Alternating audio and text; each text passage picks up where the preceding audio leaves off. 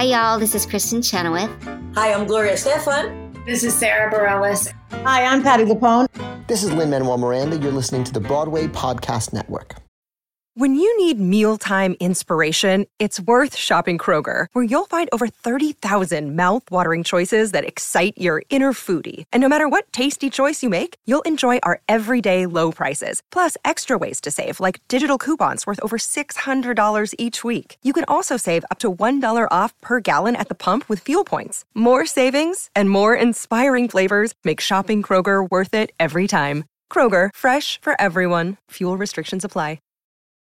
Your brain needs support, and new Olly Brainy Chews are a delightful way to take care of your cognitive health.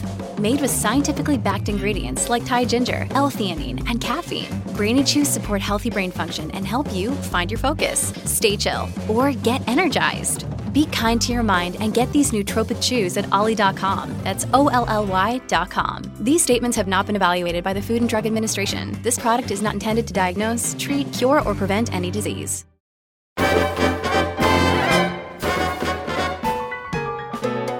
Welcome to another episode of Broadway Nation, the podcast that tells the remarkable story of how immigrants, Jews, queers, African Americans, and other outcasts invented the Broadway musical and how they changed America in the process. I'm David Armstrong, and I call this episode Razzle Dazzle A Brief History of Lighting Design on Broadway, Part 2.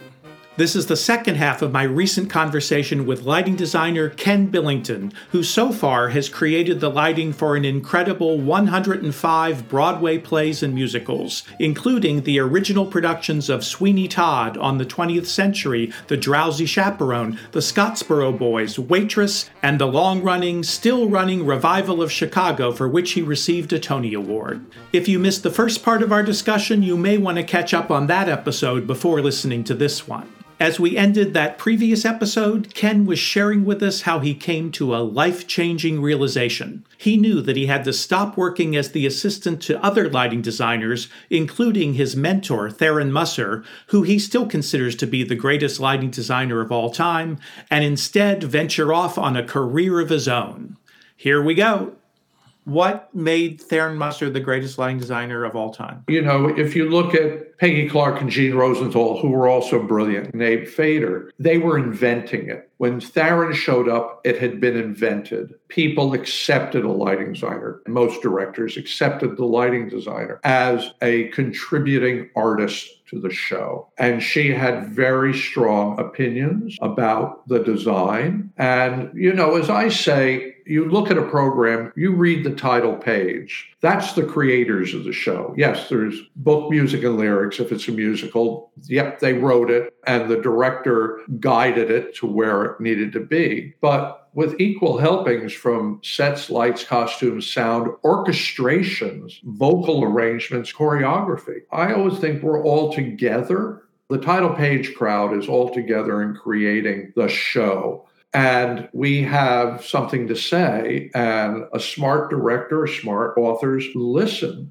And you have to find the right time to say it obviously. But just say you know do we need to get rid of the leading man? Or we don't need scene two or whatever it might be and that you've been there and everyone accepts your opinion. By the way the director may not go with it. Who knows? But i just learned that from Tharon she had good opinions good artistic things and she at the correct time would talk to them and get things changed that made things better. The shows looked wonderful. She was beloved by every stage in New York. She did not suffer fools at all but she would never lose her temper in a theater. Never once did she lose her temper that I saw. She would go walk around the block and then come back. She never wanted to lose it in the theater because then you lose the respect of everyone there. I just thought, oh, the way of working, of being a collaborator, of being an even tempered, good person who cares about the show and cares about all the personnel. Like when I'm lighting something and I need everyone to stand around while I'm focusing automated lighting onto people, you know, I'll always say to the actors, hey guys, I'm sorry. This is going to take me 10 minutes, but you sort of need to stand where you're at. I respect that the actors are standing on stage bored while I aim lights at them. They know it's necessary and needs to be done. They're not complaining, but you have to be aware of everybody. You have to know that the stagehands have been working since 8 a.m. So can we go home at 11 o'clock at night? Yeah, let's go home at 11. I have the ballet to light, but if I start lighting it at midnight, everyone's too tired. We'll light it tomorrow.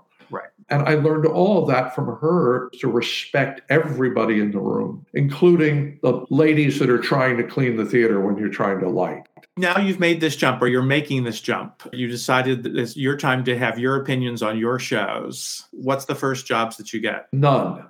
Don't get any. Interestingly, I spent too long as an assistant. Tharon tried to get me to leave a year earlier than I did. But I would go into one of the theatrical hangouts and I knew everybody. I knew all the managers. I knew directors, actors. I go into Joe Allen's and I couldn't get to the end of the bar with everybody saying hello to me. Nobody was hiring me, but everybody knew me and I was a known entity in town. I knew the crews. You couldn't have asked for a better life except there I was not working. By the way, um, I think I'm all 24. And then I got some regional theater stuff, uh, a couple of off Broadway shows, but then the new Phoenix Repertory Company, which had gone through numerous changes, but they had reorganized as New Phoenix. And they did a two show season the season before that Hal Prince had directed and Tharon had lit both shows, and they were doing their second season. And I had done what we would now call off off Broadway, that the Phoenix had done some new plays. I'm doing a Christopher Isherwood play, going out to dinner with Christopher Isherwood. Anyway, we're doing these new plays.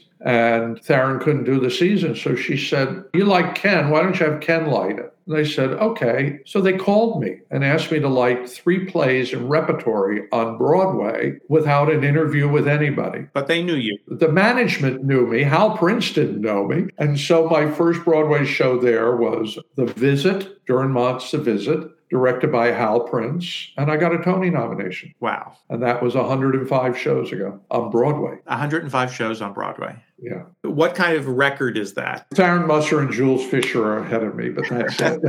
that's it. That is truly amazing. So let's just talk about some of the highlights. Obviously, 105 shows. We'd have to do five podcasts to go through the entire history of Ken Billington on Broadway. But out of all the memorable moments, which ones stand out? Well, it, it's interesting. People say, What's your favorite? I don't have a favorite. I can give you favorite musicals and I can give you favorite plays. I can also give you the worst. But my first show was thrilling and it looked good, I think. I didn't win the Tony, but I got the nomination. But the first musical that I did that I thought I did a great job on was a musical called Working. I did that the same year I did On the 20th Century, which also looked pretty good. Then going along, other shows that I thought I did a good job on that looked great were Grind, Hal Prince musical that was not a hit. And then I get to things like The Red Shoes, Sweeney Todd, the Scottsboro Boys, Chicago. Those are shows I think I did a really good job on. And why? What makes those stand out for you as being exemplary work by Ken Billington? Let's look at something like Grind. You know, the set designer, the lighting designer, the costume designer, the director, the choreographer, we all were in it together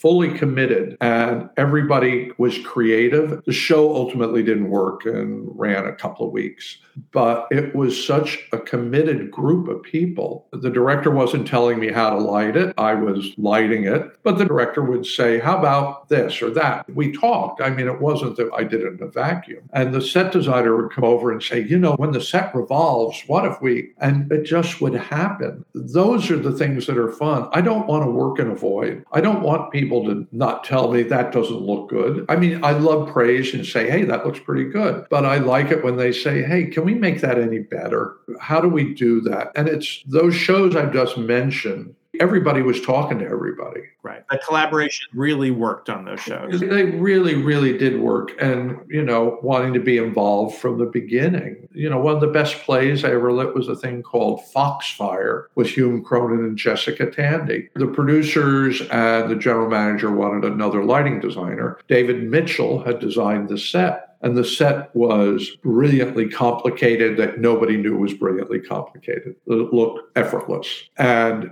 David said to the producer and the general manager and the director, the lighting designer they wanted had a couple of Broadway credits. And he said he didn't think that designer was a bad designer, but he said, we need a grown up who really knows what they're doing to be able to do this. Otherwise, we're going to get into trouble. And so I was brought on and I solved all the problems. I got a Tony nomination, by the way, as did David, but it looked effortless and simple. It was so complicated. I don't know a lot of people today, a young designer, who could have figured that one out. Nobody noticed because you did your job right. Nobody noticed. And, you know, it's true. I, I always think the best review is no review. Yes, I love winning prizes. I love seeing my name when it's wonderful. But, you know, if I've done my job well, who knows? Nobody knows. I think one of the best examples of that is a chorus line. When you watch a chorus line, you walk out of the theater going, oh my God, what a show. Not what a performance, what a score, the scenery, the costumes, the lights. Even the choreography. It's all it's all of one. You know, the set is a periactoid upstage that has a mirror, a black wall, and an Art Deco thing at the end. The lighting is wildly complicated, looks simple. You know, how many songs in that show are standards? One, basically, what I did for love.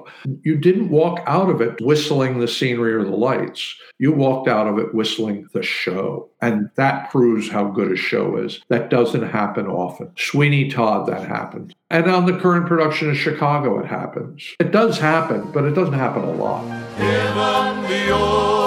Razzle dazzle, razzle dazzle. Um, give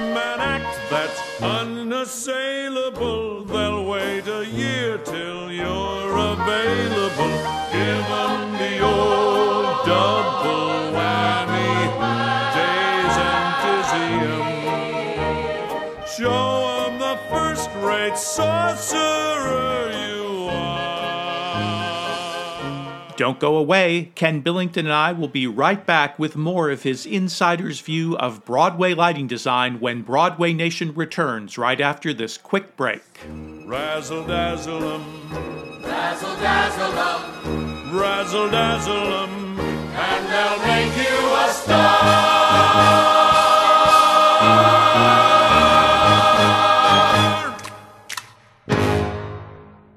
Hi, this is David Armstrong, and it's my great pleasure to welcome Factor as a sponsor to Broadway Nation this week. This spring, you can eat stress free with Factor's delicious, ready to eat meals. Every fresh, never frozen meal is chef crafted, dietitian approved, and ready to eat in just two minutes. You can choose from a weekly menu of 35 options, including popular options like Calorie Smart, Keto, Protein Plus, or my personal choice, Vegan and Veggie. You can also discover more than 60 add ons every week, like breakfast, on the go lunches, snacks, and beverages that'll help you stay fueled up and feeling good all day long. What are you waiting for? Get started today and get chef prepared meals on the table in two minutes with Factor's ready to eat meals so you can get back to doing what you love this spring. If you're looking for gourmet meals, try meals that feature premium ingredients like filet mignon, shrimp, truffle butter, broccolini, and asparagus. These are no fuss, no muss meals, and Factor meals eliminate the hassle of prepping, cooking, or cleaning up. You simply heat and savor the good stuff. And you can tailor it all to your schedule. You can customize your weekly meals with the flexibility to get as much or as little as you need. And you can pause or reschedule the deliveries to suit your lifestyle. Factor is your solution for fast, premium meals without the need for cooking. And we're celebrating Earth Day all month long at Factor, so look out for the Earth Month Eats badge on the menu for the lowest carbon footprint meals. Here's what you do. Head to factormeals.com slash BN50 and use code BN50 to get 50% off your first box and 20% off your next box. That's code BN50 as in Broadway Nation, BN50 BN50 at factormeals.com slash BN50 to get 50% off your first box and 20% off your next box while your subscription is active. Do it now. Lucky Land Casino asking people what's the weirdest place you've gotten lucky? Lucky? In line at the deli, I guess? Aha, in my dentist's office. More than once, actually. Do I have to say? Yes, you do. In the car before my kids' PTA meeting. Really? Yes. Excuse me, what's the weirdest place you've gotten lucky? I never win and tell. Well, there you have it. You can get lucky anywhere playing at LuckyLandSlots.com. Play for free right now. Are you feeling lucky? No purchase necessary. Void where prohibited by law. 18 plus. Terms and conditions apply. See website for details.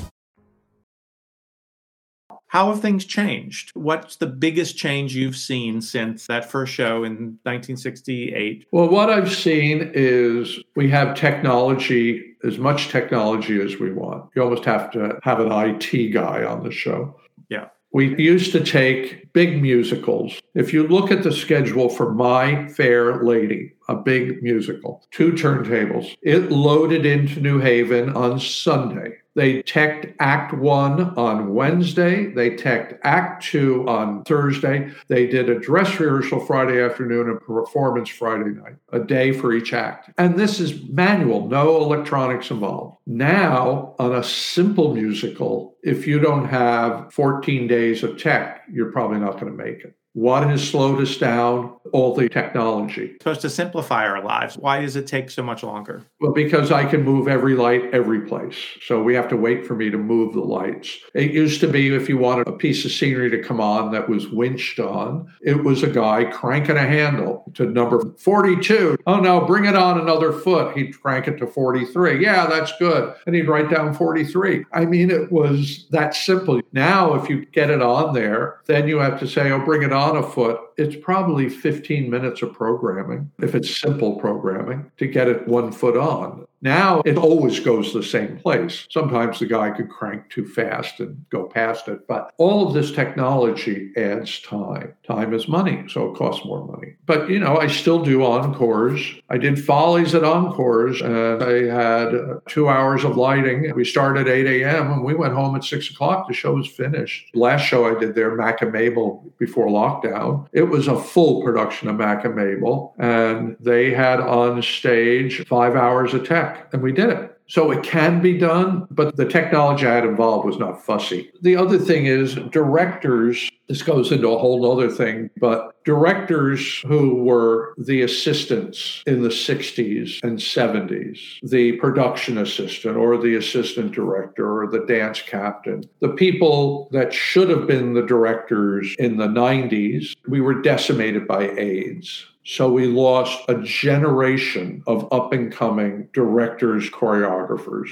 And we get to newer directors and choreographers who came along, uh, men and women. I mean, it's just going along. And you get there, and they didn't grow up in the manual world of the theater. They grew up in the electronic world of the theater. So they don't know about calling me and saying, it's nighttime, we're going to need a blue light at the door. They just assume if they'll sit in the theater and say, oh, they're dark at the door, put a light on them. And we have the tools to manipulate to get a light on the door. I'm not saying they're bad directors, they just didn't know where it came from. So they will often say, why don't we just go red here? Oh, okay, we can go red here. We can do that, as opposed to talking about it in a production meeting. So, once upon a time, because of the manualness of the theater, the creatives had to think of everything before they got to the building. And sometimes it worked and sometimes it didn't. And you change.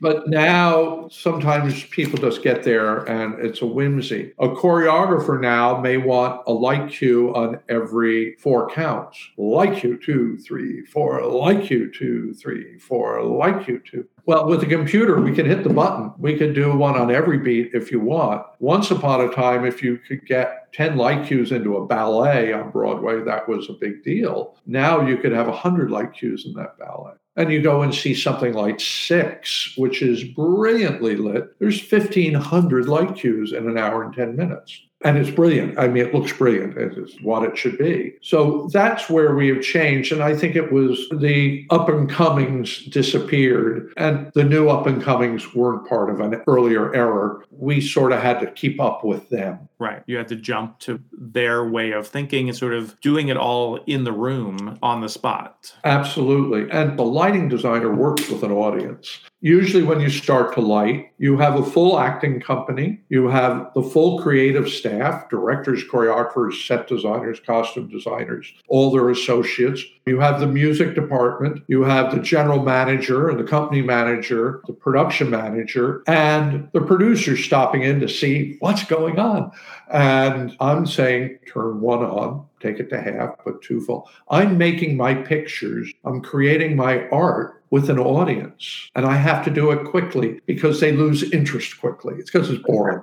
the pressure of being a lighting designer during a tech rehearsal is not to be underestimated. And I think it's also part of why you're able to achieve this and some people may not be able to. Being under that pressure is something you have to learn to figure out how you're going to do it. Right. And many of my colleagues take more time, but when they are hired, everybody knows that. They do a good job, they do a brilliant job, but they maybe are not quite as fast. But I learned from Hal Prince, who had no patience at all. He'd say, Ken, change that. I'd say, okay. And I start talking and changing. About 15 seconds later, he'd say, Are you done yet? I say, I'm still working on it. Okay. At 30 seconds, he'd say, We're going forward. You finish it on your own time. And we'd move forward. So I could finish his musicals in time or his plays. I just learned how to relight a whole scene in 30 seconds. Wow. That's amazing. So, because this podcast is focused on musicals, and you've done a lot of plays, but you've also done a lot of musicals, what are the kind of things you have to be able to do as a lighting designer in a musical that would be completely alien to somebody just doing a play? Well, I don't know if it's completely alien, but the one thing we need to do is we need to focus where the audience is looking.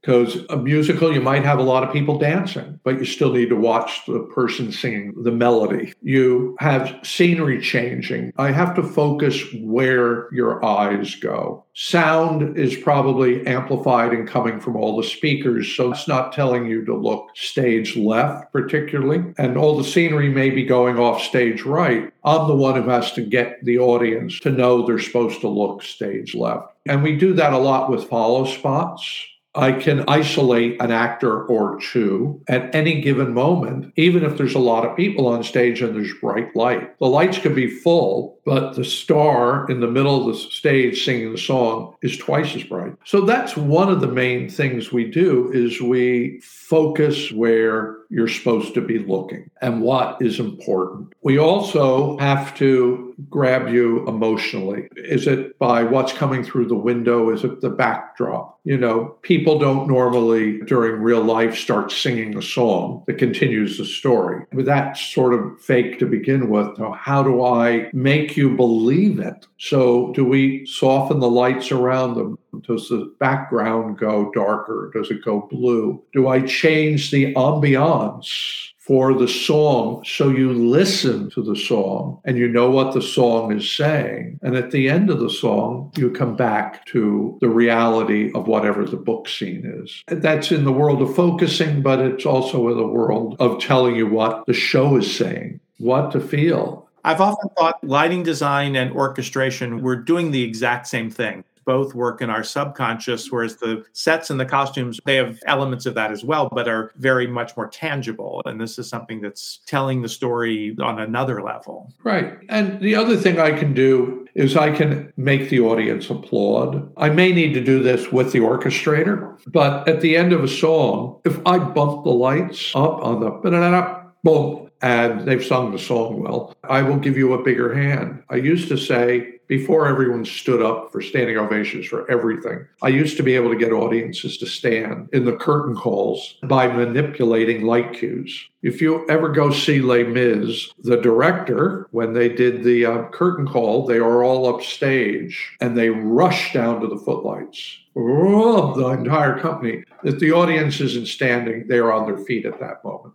Nothing happened. The actors just moved about eight feet we can do the same thing by taking the lights from 70% to full. So we manipulate a lot. Yeah, it's amazing. Well, you know, you just hang around long enough, you figure everything out like this when we were talking back and forth via email to set this up, you made a point that you'd worked with everybody, with the possible exception of Maude Adams. So right, right. It's just interesting. Again, it goes back to women being involved in this profession. That goes back to the earliest days of lighting, doesn't it? Right, absolutely. But you know, those ladies of that era knew what made them look good. They really did. They were not fools. Eva Le Gallienne would have little inky spots in the footlights. And she knew that she did the big speech down left and you got lit down left so you look good. They knew what made them look good. The other one was Claudette Colbert. I did a show with her on Broadway. It was successful called A Talent for Murder. She spent a lot of time behind a desk. One day, I think we were about to go into a dress rehearsal or something. We had been out of town in Washington. We were now in New York. And Miss Colbert comes on stage and she goes, Mr. Billington. I said, Yes, Miss Colbert. Because when you dealt with stars of that magnitude from that era, I was Mr., they were Miss. Gloria Swanson always, always Miss Swanson, and I was always Mr. Billington. She said, uh, Mr. Billington, would you put the lighting at the state it would be in when I sit behind the desk? And I said, certainly. So she had her maid with her, her dresser,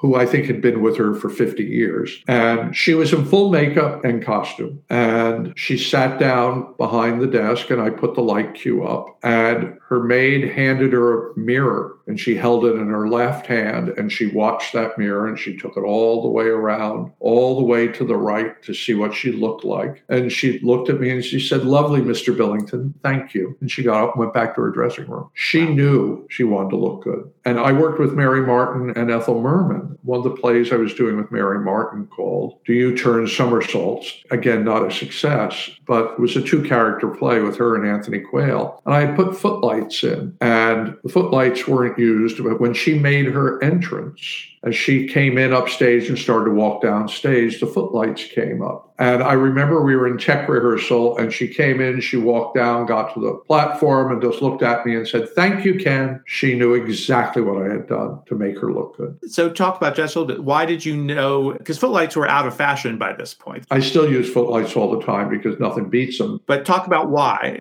Well, well, what it does is it softly fills in under the chins. It fills in those bags. It fills in under the eyebrows. It fills the shadows in. So it flattens it a bit so you don't see lines or wrinkles. Right. Simple. Doesn't work alone, but in conjunction with everything else, it fills in a lot. And I was doing a concert with Ethel Merman and Mary Martin, and Ethel Merman had written into her contract the gel, the pink gel that would be in all the follow spots. The pink gel she liked was closer to magenta than pink. And I was doing a concert with her at the Broadway Theater, and I had her in the pink that I liked to use on the ladies. And we stopped for whatever reason. I think it was musically. And she turned to Mary Martin, who was standing next to her. They were both in the follow spots. And Ethel Merman said, Not very pink. And her mic was on, so I heard all this. And Mary Martin stepped away, looked at her, and said, Merm, you look great. And she said, It's not very pink. And she said, Merm, Ken knows what he's doing. You look good. And she said, Well, I'd rather have magenta. Ethel Merman thought she would look better in dark pink. It just made her look a little odd. I made her look beautiful. So, do we know what the 106th Ken Billington Broadway musical is going to be? Uh, yes, but it hasn't been announced yet. So, I'm sad to say you will see it next spring. Thank you, Ken Billington, for being my guest today on Broadway Nation. This has been absolutely fantastic. Well, thank you for having me. This was fun. Hi, Ethel. Hiya, Barry. How about singing some old songs? I think that'd be fun. Good. By the light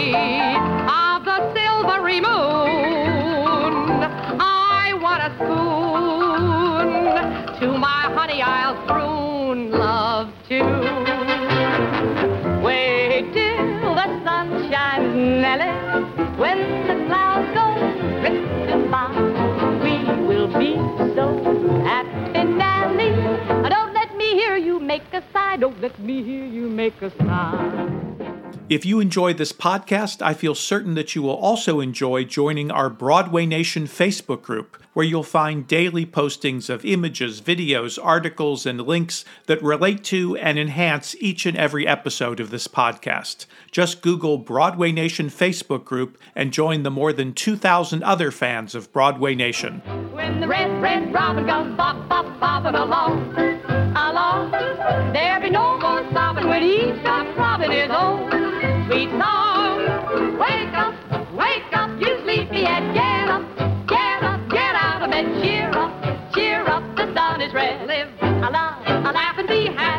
Broadway Nation is written and produced by me, David Armstrong. Special thanks to Pals Mox for his help with editing this episode, to KVSH 101.9, the voice of beautiful Vashon Island, Washington, and to the entire team at the Broadway Podcast Network.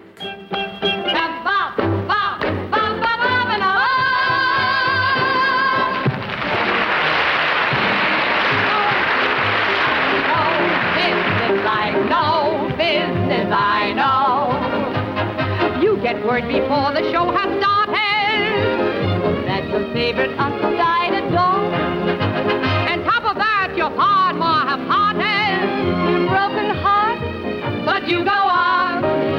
There's no people like show people. They smile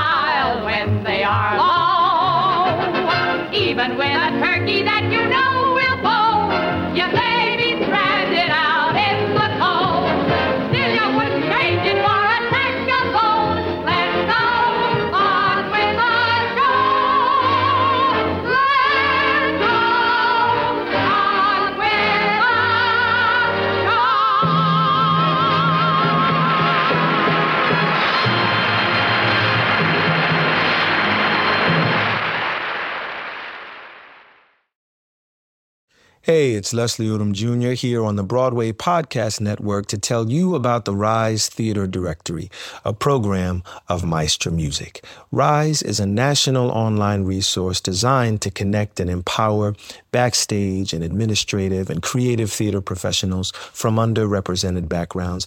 If you work or aspire to work in the theater community, this can help you find your next project. And if you hire theater professionals, search the Rise Theater Directory to find your next team. Create your profile now and get more information by visiting risetheatre.org. That's theater with an R E R I S E T H E A T R E dot org because only together we rise. Lucky Land Casino asking people what's the weirdest place you've gotten lucky? Lucky? In line at the deli, I guess? Aha, in my dentist's office. More than once, actually. Do I have to say? Yes, you do. In the car before my kids' PTA meeting. Really? Yes. Excuse me, what's the weirdest place you've gotten lucky? I never win and tell. Well, there you have it. You can get lucky anywhere playing at LuckyLandSlots.com. Play for free right now. Are you feeling lucky? No purchase necessary. Void where prohibited by law. 18 plus. Terms and conditions apply. See website for details.